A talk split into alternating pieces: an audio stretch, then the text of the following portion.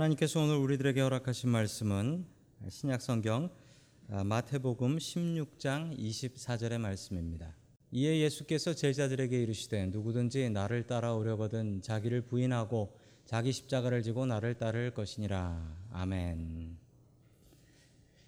예, 하나님께서 우리와 함께 하시며 말씀 주심을 감사드립니다. 아멘. 자, 우리 옆에 계신 분들과 인사 나눠 주시면 감사하겠습니다. 예, 반갑습니다. 인사해 주시고요. 자, 그리고 조금 더운 것 같은데 창문을 좀 블라인드는 두더라도 창문을 싹싹 다 열어 주시면은 조금 더 나을 것 같습니다. 이게 해가 졌는데도 그냥 날이 덥네요. 예. 블라인드 여셔도 되고요. 예.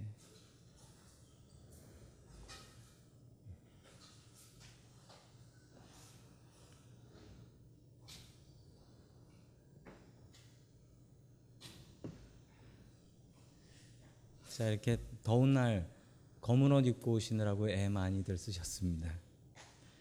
자 오늘 하나님의 말씀 같이 하겠습니다. 오늘은 십자가의 의미라는 제목을 가지고 하나님의 말씀을 증거하겠습니다. 각 종교들마다 특징이 있습니다. 각 종교들마다 사인이 있죠. 어, 심벌이 있습니다. 자 불교는 저런 심벌을 갖고 있습니다. 저게 만이라는 글자래요. 만 만이라는 글자인데 예, 저게 저걸 이제 잘못 사용했던 사람이 그 독일의 아돌프 히틀러가 저걸 사용해서 나치 나치 사인으로 사용했었죠. 근데 저 원래 뜻은 무엇인가 봤더니만 행운이라는 뜻이랍니다. 럭 행운이라는 뜻이래요. 자 이슬람에도 상징이 있습니다. 이슬람의 상징은 저 초승달하고 별입니다. 초승달하고 별인데 이슬람의 저 초승달하고 별은 저게 무슨 의미인가 제가 조사를 해봤더니만 진리의 시작이래요. 진리. 네. 진리가 시작한다라는 뜻이랍니다.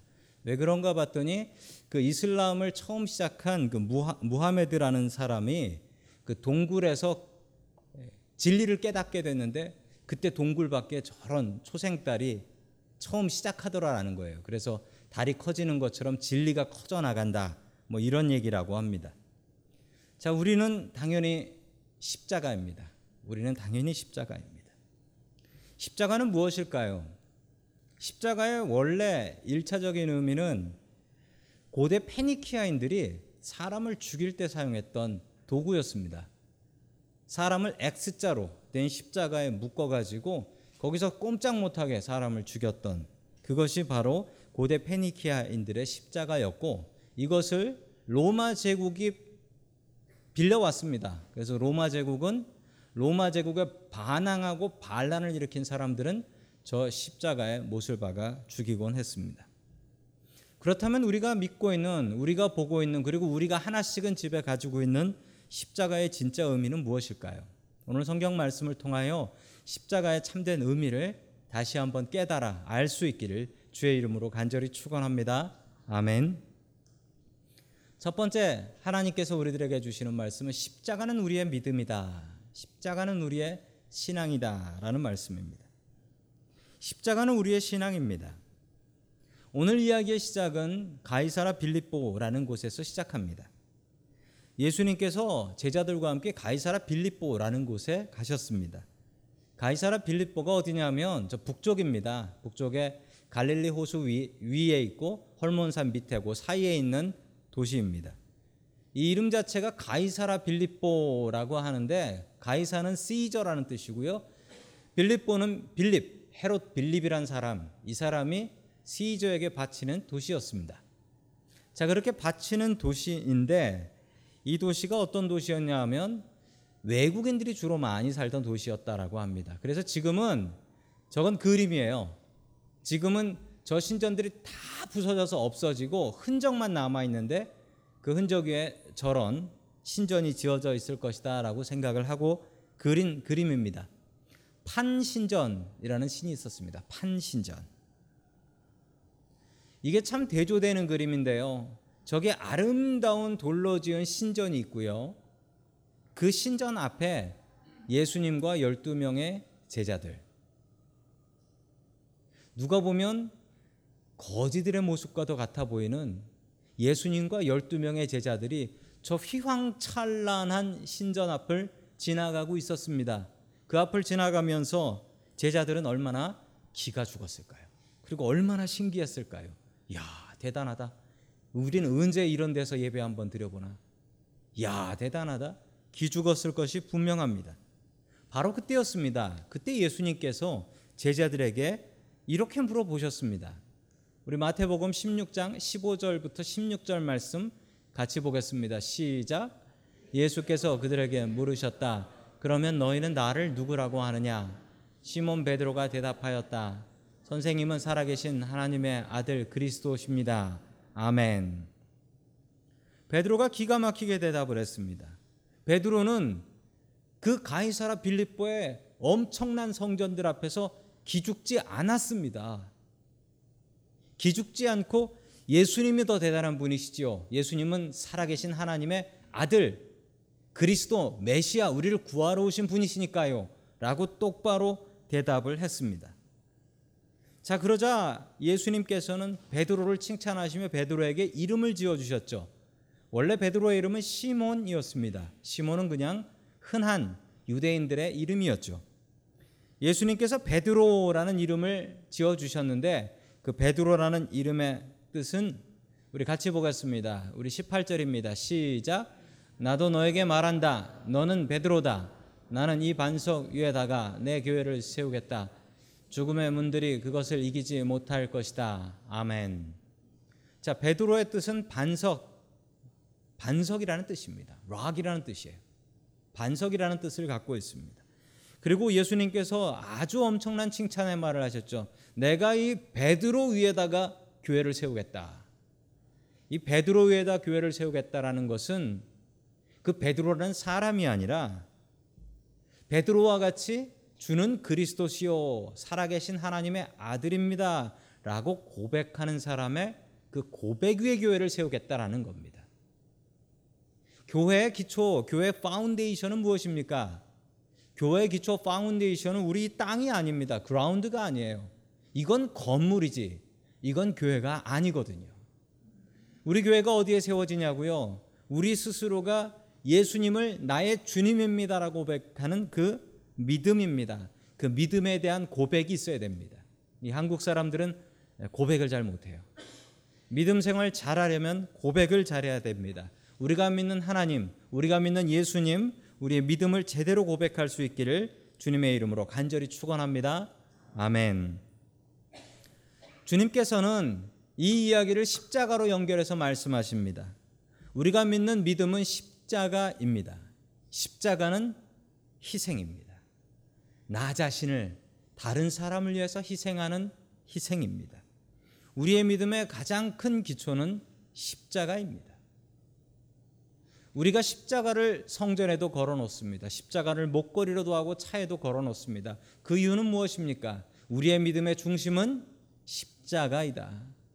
우리가 괴롭고 힘겨울 때 우리가 바라봐야 될 것은 십자가입니다. 우리의 믿음의 중심에 십자가를 놓고 살아갈 수 있기를 주의 이름으로 간절히 축원합니다. 아멘. 두 번째 마지막으로 하나님께서 우리들에게 주시는 말씀은 십자가는 자기 부인이다라는 말씀입니다. 십자가는 자기 부인이다.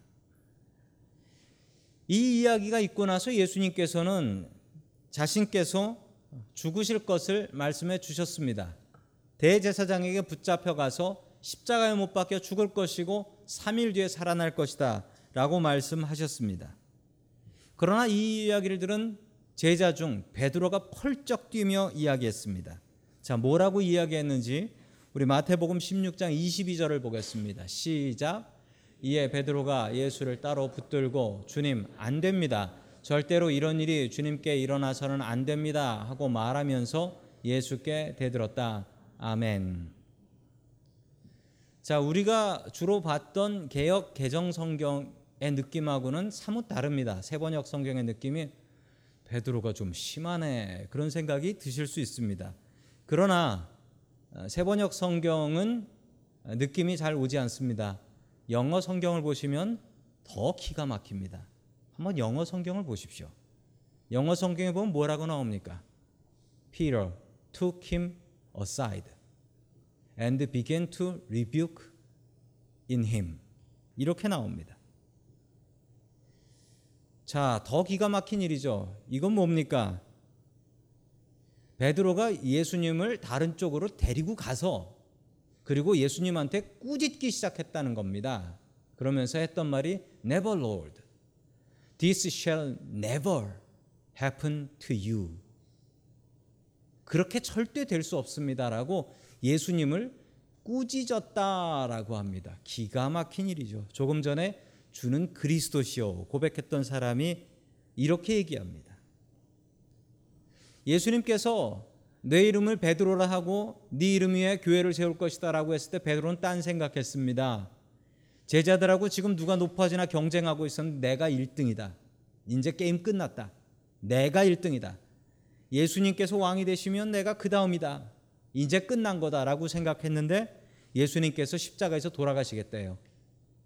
그러니까 그때 베드로가 내가 버리고 온 배가 생각나고 내가 버리고 온 나의 직업 어부가 생각나고 가족이 생각나고 그래서 예수님께 따지기 시작한 겁니다. 예수님, 내가 모든 걸 버리고 따랐는데 지금 뭐 하시는 거예요? 내가 이러자고 따라온 거 아니지 않습니까? 계속해서 예수님께서 하신 말씀입니다. 우리 24절의 말씀입니다. 시작. 그때 예수께서는 제자들에게 말씀하셨다. 누구든지 나를 따라오려거든 자기를 부인하고 제 십자가를 지고 나를 따라오너라. 아멘. 예수님께서 베드로와 제자들에게 이렇게 말씀하셨습니다. 제자의 길은 무엇인가? 제자의 길 첫 번째는 자기를 부인하는 것입니다.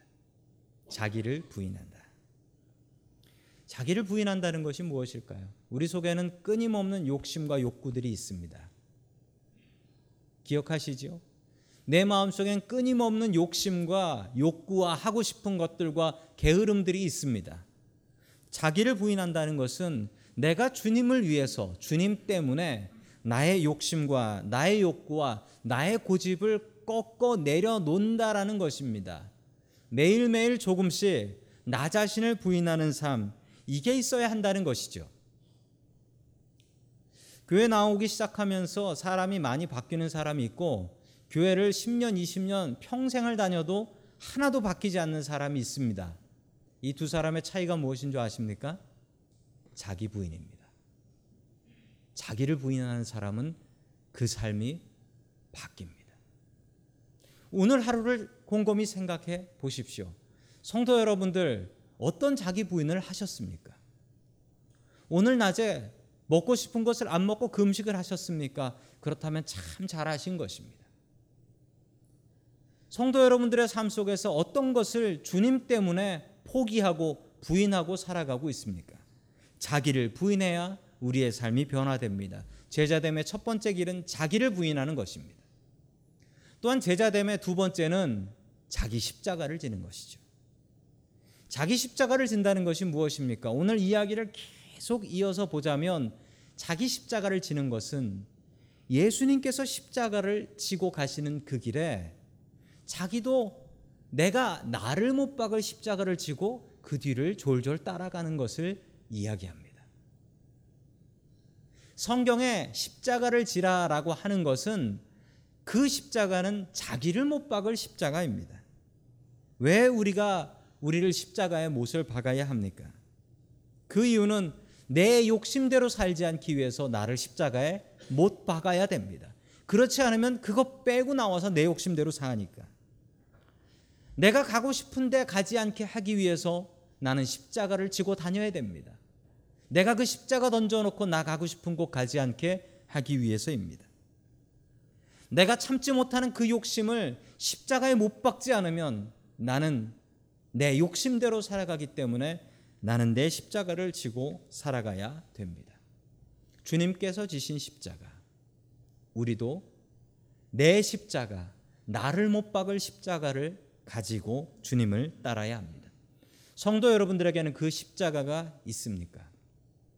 매일매일 나를 못 박는 주님이 못 박히신 그 자리에 나를 못 박고 나를 죽이고 나를 부인하고 따라가는 그 십자가가 성도 여러분들에겐 있으십니까? 2018년 성금요일을 맞이하여 우리의 마음속에 십자가 하나씩을 준비하시기 바랍니다. 그리고 내 마음대로 하고 싶고 내 뜻대로 하고 싶은 그 순간에 내 마음속에 있는 십자가에 나 자신을 못 박으며 살아가는 저와 성도 여러분들 될 수 있기를 주님의 이름으로 간절히 축원합니다. 아멘.